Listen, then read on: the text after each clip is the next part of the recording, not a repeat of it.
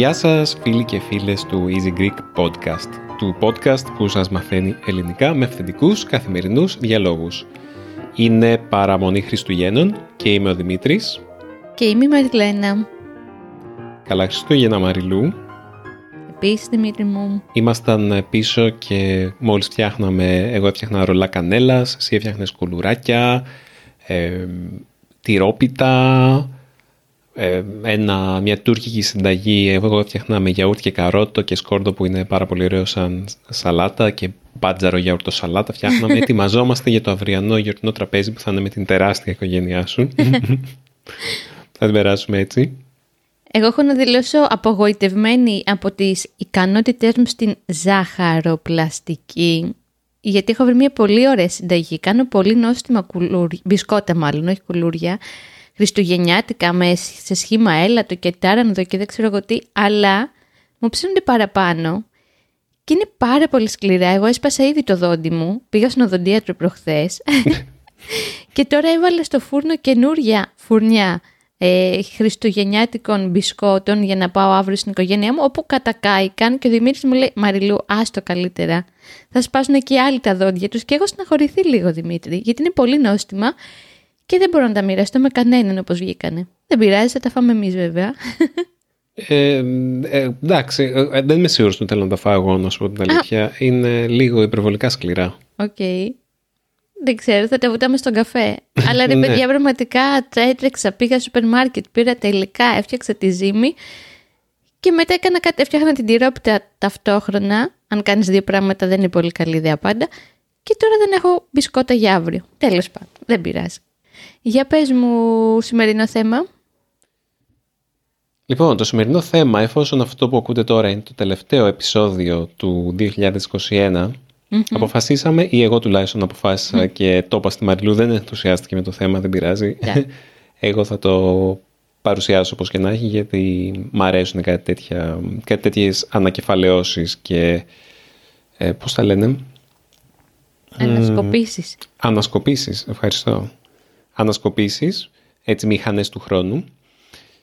Ε, μάζεψα λίγο τα στατιστικά του Easy Greek για το 2021 και σε αυτή την φάση που είμαστε τώρα και σκέφτηκα ότι θα έχει πλάκα για κάθε αριθμό να το συγκρίναμε με πόλεις της Ελλάδας για να έχουμε, ένα, να έχουμε μια ιδέα για το τι πράγμα μιλάμε. Γιατί πολλές φορές οι αριθμοί άμα τους πετάς μόνους τους δεν σημαίνουν τίποτα. Λες ένα αριθμό, πώς σε φωτογραφίες βάζουν μπανάνες ή νομίσματα για να καταλαβαίνεις ε, δίπλα στα αντικείμενα που φωτογραφίζουν βάζουν μπανάνες ή νομίσματα για να καταλαβαίνεις το μέγεθος. Ε, κάπως έτσι.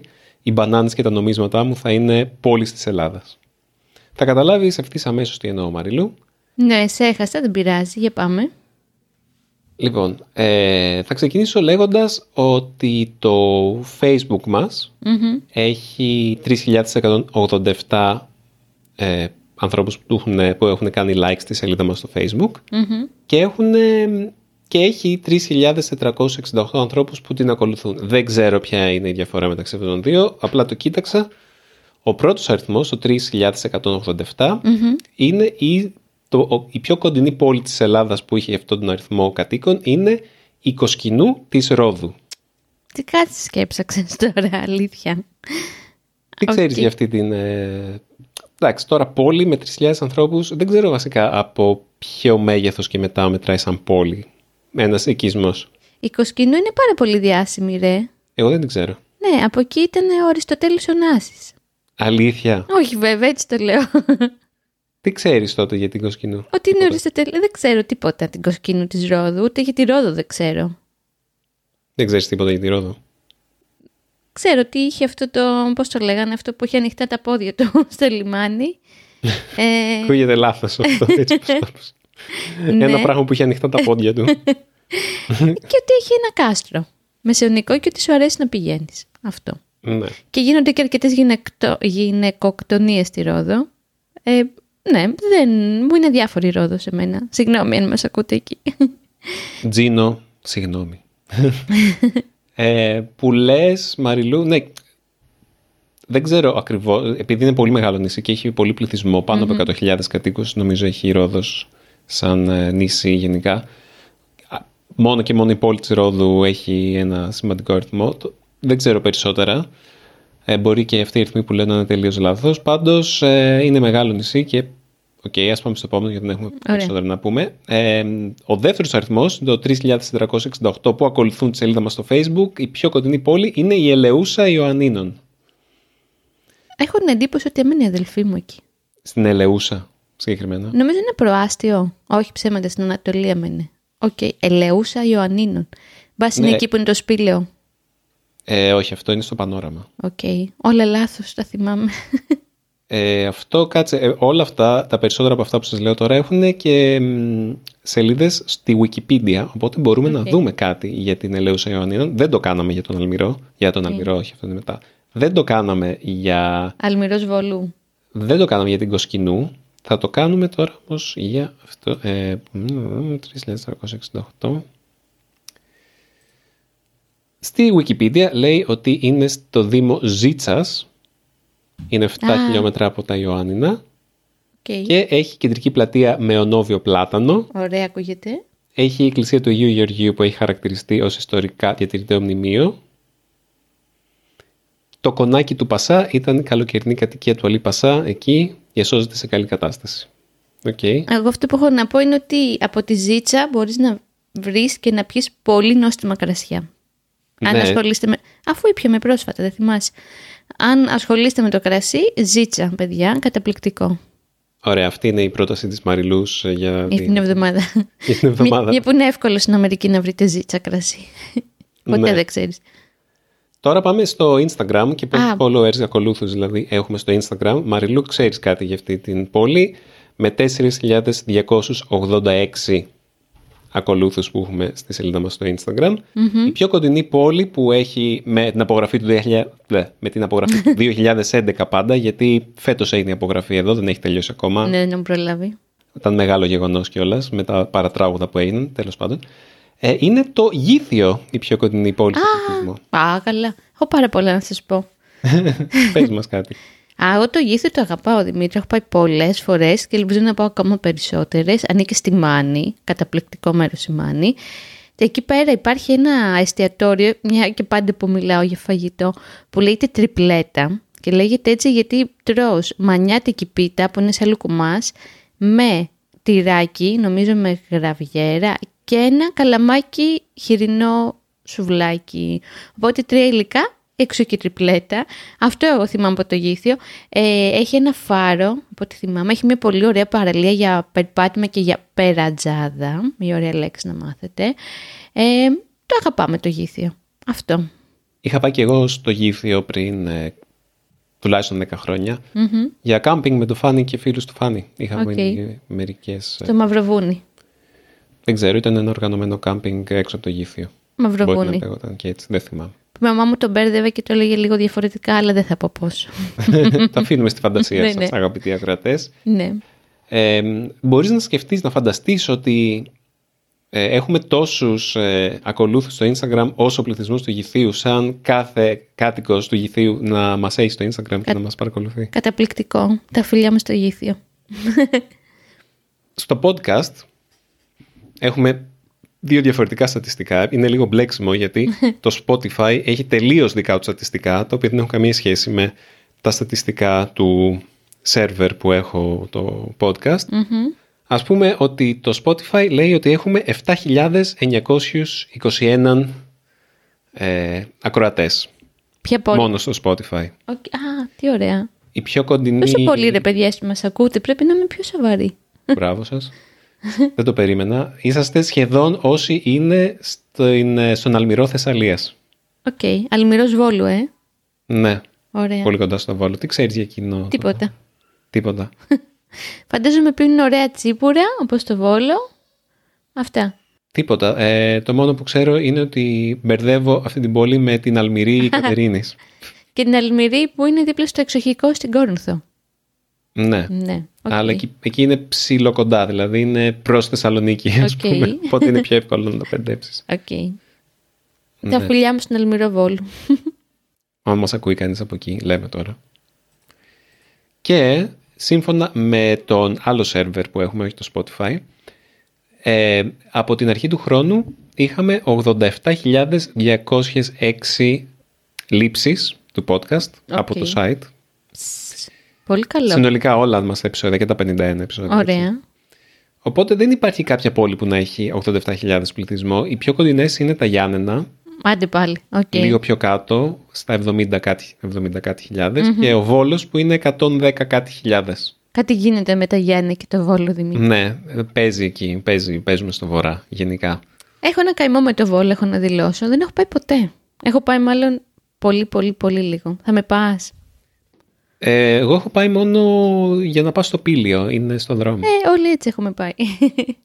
Τώρα ρε, εσύ έχουν πολύ μεγάλο πρόβλημα με, το, με τα σκουπίδια, που καίνε τα σκουπίδια Ναι, και το είναι ξέρω. μολυσμένη η ατμόσφαιρα. το ξέρω. Αυτό ξέρω για το Βόλο τα τελευταία χρόνια μόνο. Και εξαιτίας αυτού πέθανε ένας νεαρός, ο Μάγκος. Συγγνώμη γι' αυτό. Ο οπτοξνητήρ μου. Δεν θα πούμε περισσότερα γι' αυτό. Μπορείτε να το ψάξετε άμα θέλετε. Εγώ την αφήνω εδώ την πληροφορία απλά. Διαφήμιση. Το 2021 ήταν σημαντική χρονιά για το Easy Greek και για το γεγονός ότι φέτος ξεκινήσαμε να κάνουμε χορηγίες και μέχρι τώρα είχαμε έναν και μοναδικό χορηγό, το iTalki. Προσωπικά είμαι πολύ χαρούμενος που το iTalki μέσα στο καλοκαίρι προσέγγισε το Easy Languages και το Easy Greek για να συνεργαστούμε μαζί του, γιατί ήξερα από πριν ότι το iTalki είναι το μεγαλύτερο site έβρεσης καθηγητών και δασκάλων ξενογλωσσών σε όλο το ίντερνετ. Δηλαδή έχει μια κάποια φήμη και ταιριάζει πάρα πολύ με το στόχο που έχουμε εμείς στο Easy Languages. Γιατί το λέω αυτό; Γιατί εσείς που μας ακούτε ναι, μεν εξασκείτε ακούγοντάς μας την ικανότητά σας να ακούτε ελληνικά και πιθανώς ε, βλέποντας τα βίντεό μας εξασκείτε την ικανότητά σας να διαβάζετε τους υπότιτλους στα ελληνικά, όμως δεν φτάνει αυτό για να μπορέσετε να καλυτερεύσετε τις ικανότητές σας γενικότερα. Δηλαδή, για να γίνετε καλύτερη στην ομιλία, πρέπει να μιλήσετε ελληνικά. Και για να γίνετε καλύτερη στη γραφή, πρέπει να γράψετε ελληνικά.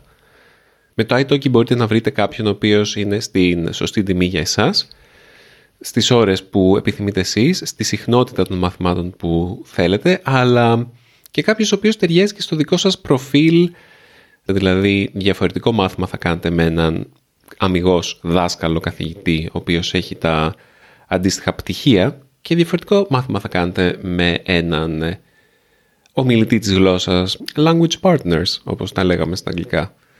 Είναι αυτοί οι οποίοι είναι εκεί απλά για να εξασκήσετε τη γλώσσα, για να έχετε κάποιον να μιλάτε. Και φυσικά, άμα έχετε κάποιον να μιλάτε, μπορείτε να μιλήσετε για το οτιδήποτε.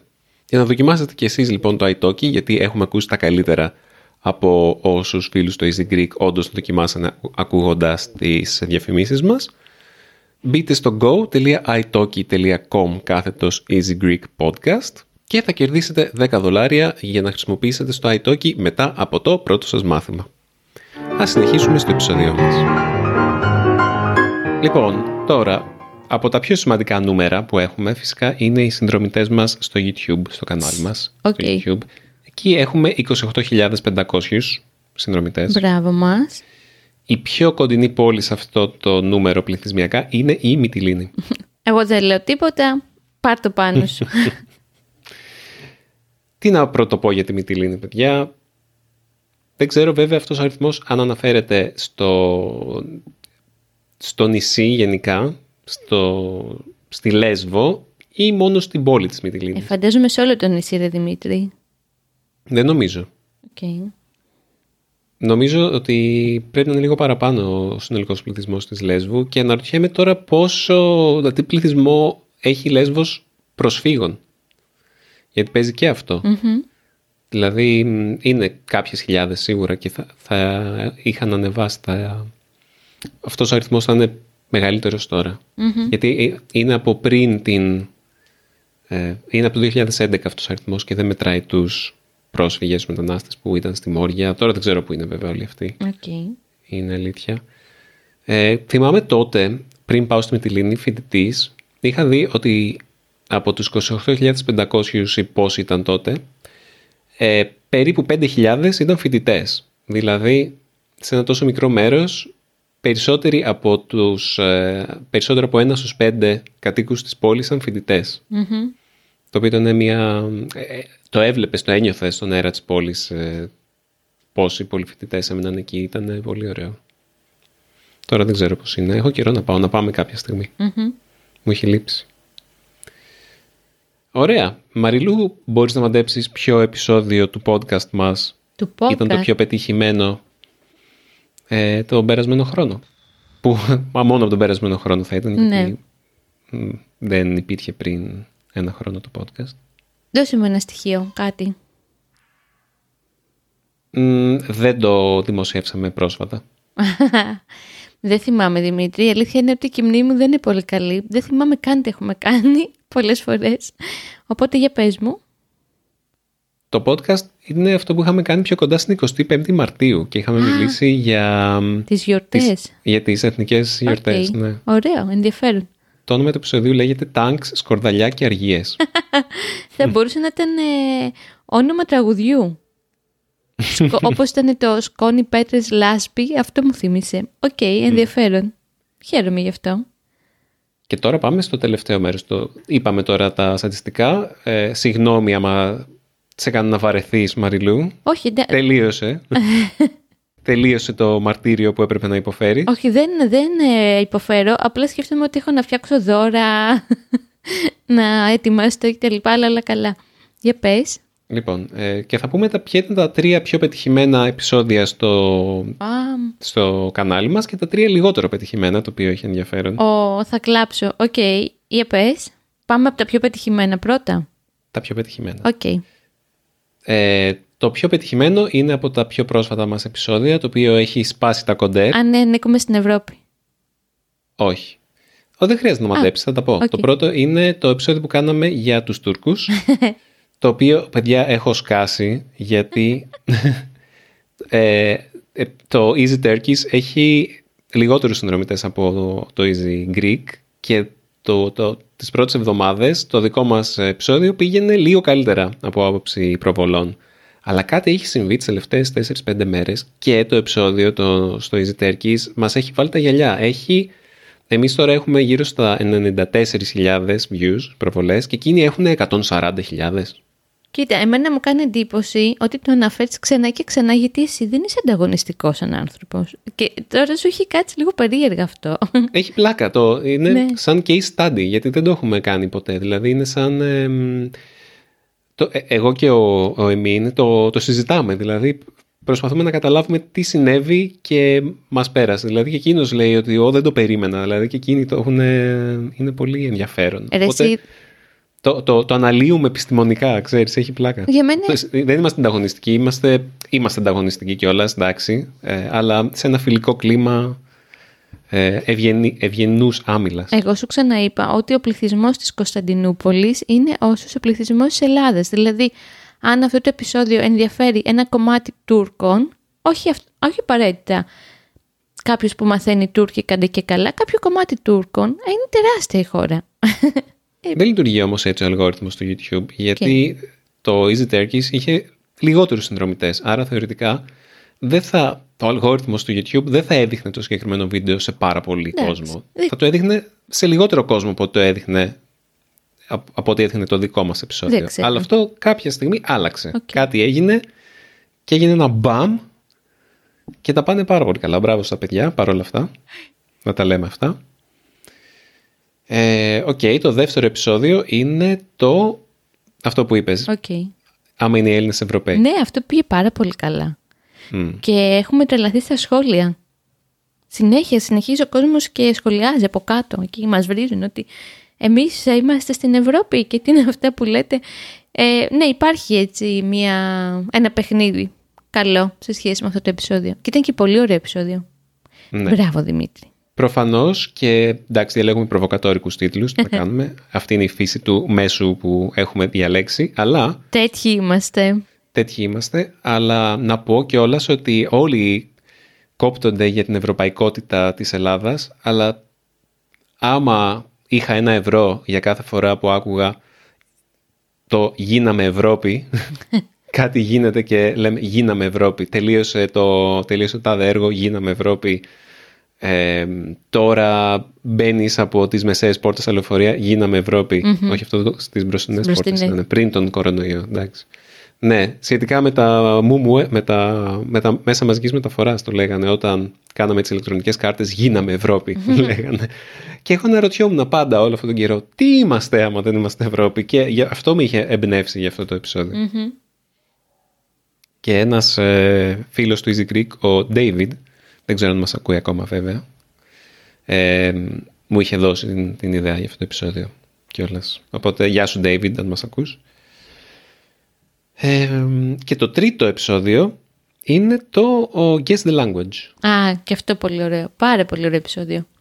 Το οποίο είμαι περήφανος που λέω ότι ενέπνευσε πολλά επεισόδια στο Easy Languages. Έχουν κάνει σίγουρα οι, οι Τούρκοι έχουν κάνει το Easy Turkish και το Easy German ναι. έχει κάνει ένα επεισόδιο Guess the Language. Δεν ξέρω αν το έχουν κάνει αλλού. Μπορεί, αλλά δεν το θυμάμαι. Και θα ήθελα να το ξανακάνω αλλά με διεθνείς γλώσσες ναι. αυτή τη φορά, όχι μόνο με ευρωπαϊκές. Θα έχει πλάκα να ακούσουμε όλους να λένε κινέζικα. Τι είναι αυτό κινέζικα, τι είναι το άλλο κινέζικα; Εγώ θα ξεχωρίσω τα κορεάτικα, γιατί όταν έβλεπες το Squid Game δεν άντεχα να τα ακούω. Όχι ότι αντέχω να ακούω τα κινέζικα, μου είναι πολύ δύσκολα, αλλά τα κορεάτικα, θέ μου. Τρομερά δύσκολα. Για πάμε και στα πιο μη επιτυχημένα, μην τα πω αποτυχημένα, είναι βαρύ. Θα στεναχωρηθώ γιατί θα είναι κάποια δικά μου τώρα, για πες. Ναι, ναι, ναι, Μαριλού. Ε, κοίτα, τα δύο είναι συνεργασίες μας και το ένα είναι από την ομάδα στην Κρήτη. Άντε, οκ. Okay. Ναι. Λοιπόν, το επεισόδιο το οποίο είναι το, το χειρότερο από όλα, νομίζω, είναι το, το επεισόδιο που κάναμε για το ΣΥΝ. Θυμάσαι; Όχι. Που ήταν το πρώτο επεισόδιο που κάναμε πριν την λήξη της καραντίνας, το Μάιο. Δεν το θυμάμαι που, είχα, που δεν θυμάσαι που κάναμε γυρίσματα σε, σε όλη την Καστέλα. Αχ, ναι, που είχαμε πάει στην προφετηλία, ναι, ναι. Συν, ε, σαν ε, πρώτο συνθετικό. Okay. Πρώτο συνθετικό για διάφορες λέξεις. Ναι, ήταν λίγο βαρετό, η αλήθεια είναι. Ήτανε, μάλλον. ε, Είχα, ήταν, ήταν αυτό το γλωσσο, όχι γλωσσολογικό, ήταν για όσους ενδιαφέρονται για την ελληνική γλώσσα, αλλά μάλλον κάτι δεν πέτυχε. Εν τω μεταξύ, εγώ το θυμάμαι αυτό το επεισόδιο με αγάπη, γιατί πέρασαμε πάρα πολύ ωραία στο γύρισμα. Πήγαμε έτσι μια μεγάλη βόλτα, θυμάσαι; Πάνω ναι. κάτω, σαν οι φόρες εδώ στον προφήτη Ηλία, βρήκαμε τα γάλματα, τα minions ε, και τους θεούς του Ολύμπου, τους μαρμάρινους και κάναμε και τα γυρίσματα. Εντάξει, μέσα στη ζωή είναι και αυτό. Κάποιο θα έπρεπε να είναι αποτυχημένο. Ναι. Μιλάμε, έχει 5.000 oh, okay. Λοιπόν, το δεύτερο είναι ένα επεισόδιο που εμένα μου άρεσε πάρα πολύ προσωπικά και λυπάμαι πολύ που τα πήγε τόσο άσχημα ε, είναι το επεισόδιο για τις μαντινάδες που ναι. έκαναν τα κορίτσια στην Κρήτη το οποίο είχε πλάκα, εμένα μου άρεσε ναι, πραγματικά, αλλά ίσως δεν ξέρω, ίσως ε, το, το thumbnail να μην είναι καλό, η εικόνα να μην είναι καλή, δεν, δεν ξέρω, ίσως να αξίζει να, να την αλλάξω, μπας και αλλάξεις κάτι, αλλά το θέμα, ο τίτλος... Ίσως να είναι πολύ εξειδικευμένο, Δημήτρη, γιατί τώρα μιλάμε για μια ντοπιολαλιά αφενός και αφετέρου μια ντοπιολαλιά που τραγουδιέται με κάποιο τρόπο, που είναι σε μορφή ας πούμε ποίησης, αν μπορείς να το πεις έτσι, ποιημάτων. Οπότε να είναι δύσκολο. Πρέπει δηλαδή κάποιος να αγαπάει την Κρήτη, να το ξέρει, να το γουστάρει, να... Είναι, είναι πολύ ψαγμένο βασικά αυτό. Δεν είναι, είναι. φτιάχνω ελληνική σαλάτα. Hello.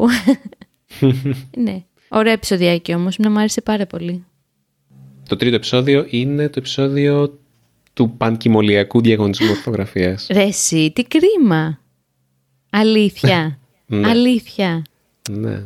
Παιδιά, ήταν αυτό το επεισόδιο πρέπει να το δείτε. Είναι πάρα πολύ αστείο. Είναι πάρα πολύ ωραίο επεισόδιο. Μπείτε, δείτε το, ανεβάσετε τα, τα στατιστικά. Η αλήθεια είναι ότι είναι από τα πρώτα επεισόδια που βγάλαμε μετά το Α, τέλος των διακοπών ναι. μας και εκεί επειδή για ένα μήνα είχαμε εξαφανιστεί και δεν βγάζαμε βίντεο τον Αύγουστο ε, ο αλγόριθμος του YouTube μας τιμώρησε. Μας ξέχασε, μας, μας πέταξε τα σκουπίδια μας... στο δρόμο. Ναι, Μας, γενικά αυτός, παιδιά, ο αλγόριθμος του YouTube έτσι είναι. Όσο παράγεις περιεχόμενο για τη μηχανή, είσαι καλός. Άμα σταματήσεις λίγο, οπ, sorry φίλε. Ναι, τα λέμε. Ναι. Κακός αλγόριθμος. Γιατί ε, εγώ είχα γελάσει πάρα πολύ σε αυτό το επεισόδιο. Θυμάμαι και στα γυρίσματα. Είχαμε περάσει πάρα πολύ ωραία. Και όπως λένε στην τηλεόραση, αυτό βγαίνει προς τα έξω. Έτσι υπήρχε πολύ χαρά στο επεισόδιο διάχυτη. Εντάξει, δώσε του μια ευκαιρία όσοι δεν το έχετε δει. Πιστεύω θα σας αρέσει. Νομίζω ότι ο κόσμος απλά φοβάται τα επεισόδια που έχουν να κάνουν με ορθογραφία. Okay. Ακόμα και άμα είναι αστεία. Δεν πειράζει να Και εμείς είμαστε κακοί στην ορθογραφία, μη φοβόσαστε. Ωραία, αυτά ήταν λοιπόν τα στατιστικά 2021 Easy Greek. Ναι, αυτά okay. ήταν. Ε, ελπίζουμε του χρόνου να τα πάμε τουλάχιστον εξίσου καλά και να έχουμε μαζί μας όλους εσάς, να μην μας αφήσετε. Ε, να συνεχίσουμε να φτάσουμε στο επεισόδιο 100 του podcast, που από αυτό θα είναι μεγάλη... Oh, με... ναι. Μεγάλο ορόσημο, νομίζω. Του χρόνου τέτοια εποχή εδώ θα είμαστε και θα κάνουμε... Mm-hmm. Okay. Να είμαστε όλοι καλά λοιπόν. Σε όλους εσάς, μας ακούτε μάλλον τέλη του 2021. Ελπίζω να μας βρει το 2022 όπως θέλουμε να μας βρει, όχι διαφορετικά και όλες οι εκπλήξεις να είναι ευχάριστες. Δεν έχω κάτι άλλο να πω. Για μας το 2021 ήταν πολύ ωραία χρονιά.